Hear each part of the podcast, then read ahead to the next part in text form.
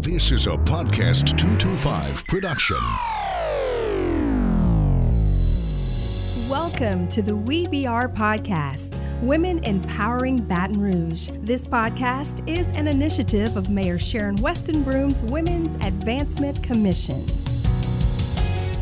Welcome. This is Mayor Sharon Weston Broom, and you are listening to the We BR podcast, an initiative of my Women's Advancement Commission. Our show will air the first and third Wednesday of each month, and we invite you to listen and subscribe to our podcast by visiting www.podcast225.com or by listening through the Apple Podcast app. Today, I am joined by my co host. Summer Stipe, a Women's Advancement Commission member. Welcome, Summer. Good morning, Mayor Broom. Thanks for having me today. We are excited to welcome our guest for our monumentous 10th episode. It feels like we just started this, so I super know. exciting. Uh, today, our guest is another commission member. Her name is Deborah Sternberg. She is the founder and chair of the Young Entrepreneurs Entrepreneurs Academy of Baton Rouge. This nonprofit works with the LSU EJ Ourso College of Business and other partners to transform area high school students into confident entrepreneurs. Deborah is also the former president of Starmount Life Insurance Company in Baton Rouge, as well as the deputy chief of staff to Mary Landrieu, Senator Mary Landrieu. Coming from a BR, uh, PR media relations field, Deborah also worked as Dan Rather's producer at CBS News, as vice president at Goodman Media International public relations firm, and at the White House Office of Media Affairs. She is a graduate of Barnard College, Columbia University, where she received a Bachelor's of Arts Arts in Political Science and graduated magna cum laude. Today, we welcome Deborah to the show. So, welcome. Thank you so much. I'm so glad to be here. I am so glad to have you, Deborah. Um, you know, I, I learned a lot from your bio, and of course, we've known each other, but tell us a little bit about your journey and how you came to the present work that you're doing in Baton Rouge. Well, I come from an entrepreneurial family. You know, I grew up in family business just like my father and mother did, respectively. And so I always had a passion for business. I actually went off to college thinking that I would come home to run the department stores with my family. Um, and things changed and i followed my passion for media and politics and got involved in, while in new york and university and worked at cbs news and, and then in politics but was really drawn home to baton rouge and came back and ran the family business was president of the insurance company and decided about two years ago that i wanted to do something and give back to the community and launched the Young Entrepreneurs Academy of Baton Rouge. Well, I will tell you, I have uh, seen the work of the uh, Young Entrepreneurs uh, Academy firsthand, and I am uh, so impressed mm-hmm. by those. Uh, young entrepreneurs and their uh, accomplishments, and we'll talk a little bit more about that. But on your journey, what are some lessons that you have learned in your career? I think it's really important to create a personal brand for yourself. So, what do you stand for? Who are you? So, when people think about me, I hope they'll see me as a connector mm-hmm. of people in the mm-hmm. community, someone who gives back, um, running a business, someone who always had an open door to listen mm-hmm. to what the um, obstacles were and then mm-hmm. have an open mind to creating solutions. But I, I really believe over the journey, over the years, coming up with and, and determining what my personal brand was is really critical. That's that's really good. You know, I, um, although I am a public servant in elected office, uh, I often uh, wonder about my brand. You mm-hmm. know, when you are um, when people put the label politician uh, on you, do you lose everything mm. else that you you know that is connected to you as a person, as your passion? Of course, that's a conversation for another broadcast. We'll have right. to talk about. somebody have to interview on, me. Summer, somebody have to interview me so I can share I, those. I think uh, we just had the exact same idea at the, really? at the same yeah. time. So. so. I can share my thoughts. But back to Deborah right now. so, uh, Deborah, what are you most proud of? I have two young boys well, they're actually not young anymore, two teenagers. And I'm most proud of leading by example and giving back and being philanthropic and building a community is something I'm passionate about. So when my then seven year old son launched a nonprofit to help babies at the NICU at Women's Hospital, he was not in the NICU, but he uh, launched a nonprofit, uh, Jar for Change, Mm-hmm. and he's raised now over fifteen thousand dollars just by people Oh, donating amazing. loose change from their, you know, side drawers that they just don't have any use for, and watching him do that, it, I'm so proud of.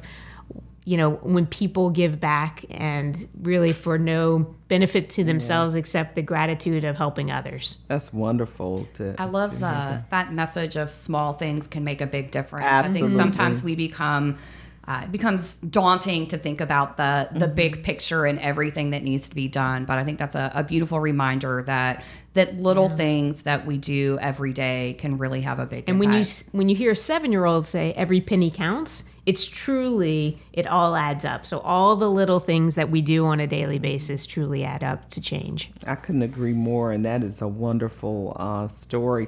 You know, um, I asked you about the greatest lessons that you've learned in your career, and this my next question kind of connects to that in terms of what advice do you have for other women? You know, having a mentor is is critical. And I would say let's be tactical. So my advice would be every week have coffee, lunch, breakfast with someone you don't know but you want to know. And just make it part of your routine so that every week you're building your network you're expanding what you know about this community which has so much to offer mm-hmm. and be very tactical about it I like that. I Yeah. need to do that more. you know, I have my 15 minutes with the mayor, but Right. Yeah. but uh, that's basically a whole nother line of questioning. but I want to do that more. I like that. I love the the mentoring piece. A Yeah. friend of mine on social media posted yesterday. Uh, she said, "Women in your 40s and 50s, what advice would you give to your 20 year old self?" And there were some great, great things on there. But mine was find a mentor um, and listen to them and, and grow with them. And I think that's really important that many of us didn't have mentors coming up and that it's certainly uh, those connections can make life so much easier both to advance yourself personally and professionally but opening doors that you didn't even know existed and then you in turn open doors for others. I mean, it's all There's a connected. play it forward and back and up and down so Exactly. excellent. Do you find that, um, um, you know, I think this is a, a stereotype, um, but do you find that uh, there it, there are not enough women mentoring other women for fear of competitiveness? Perhaps that's a, I think that's just a, a mindset. I think there's a lot of work being done currently specifically to broaden networks for Mm-hmm. women. And I think women are just taking it upon ourselves to say, you know what, this is ridiculous. We have a lot to offer each other and the broader community Absolutely. at large. So um, perhaps that was a mindset, but I believe that we've turned a corner. Yeah, I agree. I also think that I I love what you said about being tactical. I, I think that um, the more we have women getting together around a, a- you know a table, just talking about shared goals and shared visions, the more empowerment we see, uh, and the more we realize that there's so much work to be done. Right. And uh, while your focus may be the Young Entrepreneurs Academy, and uh, Summer's focus may uh, be the uh, Women's Center and empowering women, there there's a there can always be an advancement by um, finding out what can I do to help Summer, what can I do to help Deborah, what can I do to help Sharon, you know. So I would like to see women focus on that, elevate that that focus. But I think it has to be tactical and it has to be intentional. It just doesn't happen. So you maybe know? a mayor's agree. mentoring coffee is something we can talk about as, as an ah. initiative of the of the ah. council. I've got something. As we have some planning I've going got- on in the podcast. you're reading my mind here. I've got something. I've got ah. something that I've been thinking about. So we'll see what's on the agenda. I would like to attend. Yes, let's see what's on the agenda. So, uh, what message would you like to leave with our listeners, Deborah? I believe strongly that women should make time for ourselves. as mm. well. You know, so be tactical, broaden your network, but don't forget to make time for yourself. It's so important raising kids or raising family or just living life. Life can get in the way of yourself if if you know what I mean. It's, it's there's constantly something to do, someone to call, a meeting to have, a place you know to to be, and really what makes you happy, and make sure to commit time to to making that. Do you have a strategy for that? So Because I'm not happy- being, I'm not too successful with that. So I am happiest if I have run four or five miles every day, and so I commit to getting up a little bit earlier, Yeah. and going for a run, and then the rest of the day sort of is at peace. If I haven't, people know they're like, "Oh, so Mm. Yeah. I'll see you in forty-five minutes Yeah, because you haven't exercised." So even if it's just carving out an hour to say, "This is my time," I'm gonna, you know, write. I'm gonna think. I'm gonna. You know, read, Mm-hmm. Yeah. sit outside and breathe some air. It's important. I'm happiest when I'm when I get up early and I have margin and I can read, have my quiet time. But believe it or not, um, I'm happiest when I'm at home. I, you know, when I'm just at home, whether it's even cleaning up or doing something. But I'm happiest when I'm when I'm at my my house. You know, my home and. So that's another. I can't wait till you interview me. Obviously, I may Again, need- stay tuned for lots, lots of things that are happening this podcast. We have an initiative coming out. We'll be interviewing the mayor coming up soon. So And a coffee. Yeah. Right, yeah. Really. I mean, Absolutely. the tenth. We're going big on the tenth episode. That's right. That's right. That's right. Well, I'm gonna toss it to you, uh, s- uh, Summer. Now, All right, so Deborah, if you've listened to the podcast, if you know anything about us, we always close with the same question, and it's: if you had guests visiting Baton Rouge for 24 hours, where would you take them?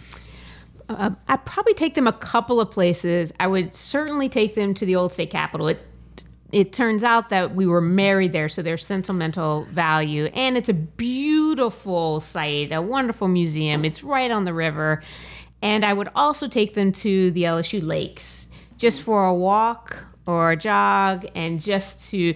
I find my best catch up time is walking or running with someone around the lakes. So I would take them both of those places. Awesome. And if you were going to maybe seek some nourishment after you did those um, lovely physical activities, any any favorite spot that you might want to give a shout out to? BRQ. all right.